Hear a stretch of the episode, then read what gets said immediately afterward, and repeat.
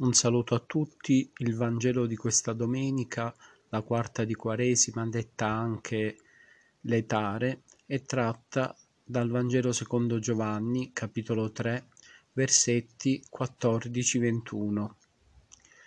In quel tempo Gesù disse a Nicodemo, come Mosè innalzò il serpente nel deserto, così bisogna che sia innalzato il figlio dell'uomo, perché chiunque crede in lui abbia la vita eterna. Dio infatti ha tanto amato il mondo da dare il figlio unigenito, perché chiunque crede in lui non vada perduto, ma abbia la vita eterna. Dio infatti non ha mandato il figlio nel mondo per condannare il mondo, ma perché il mondo sia salvato per mezzo di lui. Chi crede in lui non è condannato, ma chi non crede è già stato condannato, perché non ha creduto nel nome dell'unigenito figlio di Dio. E il giudizio è questo.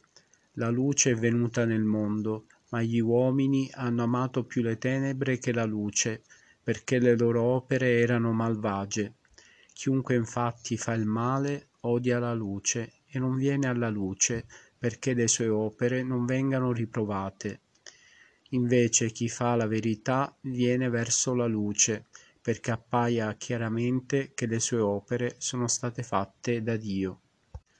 Siamo davanti a un brano emblematico della scrittura, un brano che possiamo dire essere significativo e riassuntivo della fede cristiana. Gesù parla a Nicodemo, quest'uomo che era uno dei più in vista della città, era uno dei componenti del Sinedrio, che era il supremo organo di governo degli ebrei dell'epoca. Era un po' come il nostro tribunale, per cui era un, uh, un organismo che aveva comunque una certa importanza. E Nicodemo, sentendo parlare di, di Gesù, decide di andarlo a conoscere, di andare a incontrarlo e di sentire dalla sua viva voce che cosa egli volesse insegnare all'uomo, all'umanità. E possiamo dire che Gesù lo fa in una maniera magistrale. Infatti, egli sottolinea che chi ha fede in lui e crede non è condannato, quindi che avere la fede in, in Gesù, avere fede in lui stesso è la chiave di volta per toccare il cuore di Dio. E egli si definisce la luce nel mondo e in contrapposizione alle, alle tenebre e fa anche un po' una, una contrapposizione tra eh, chi fa il male, chi fa il bene, chi è nelle tenebre, chi è nella luce, per eh, sottolineare che in, eh, in chi vive una fede autentica, realmente eh, chiunque riesce a vedere la luce in Gesù ha la vita eterna e fa riflettere il fatto che Gesù decide di incontrare quest'uomo un po' in disparte, lontano dalle grandi folle, no? e esprime queste importanti verità un po' come Dio stesso fa nei cuori di ciascuno di noi, no? E nei cuori durante la preghiera, quando c'è un dialogo diretto e senza filtri con il Padre. Dio infatti non ha mandato il Figlio nel mondo per condannare il mondo, ma perché il mondo sia salvato per mezzo di Lui.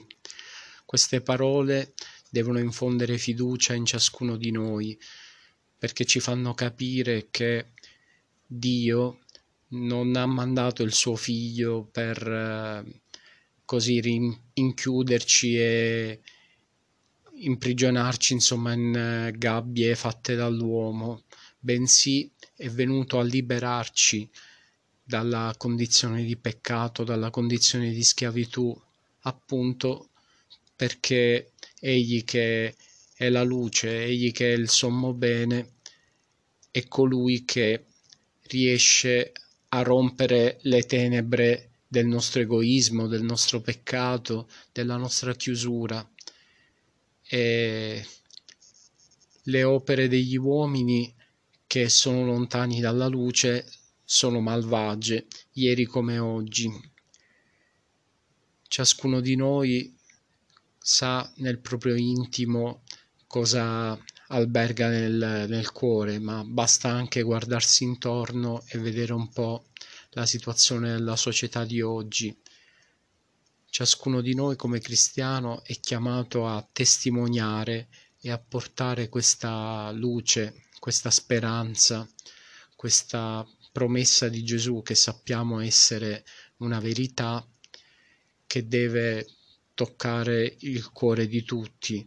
Quindi siamo chiamati a esprimere questa nostra convinzione, questa nostra fede in, in Gesù Cristo in tutti gli ambiti della società e comunque a farlo nella maniera più naturale possibile, comunque senza fingere o senza dover comunque cercare di essere persone diverse da quelle che siamo, Dio ci chiama e ci ama così come siamo.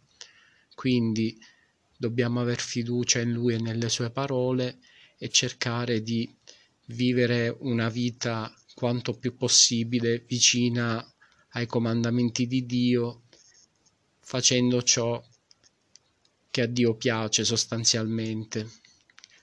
Un saluto a tutti e buona domenica.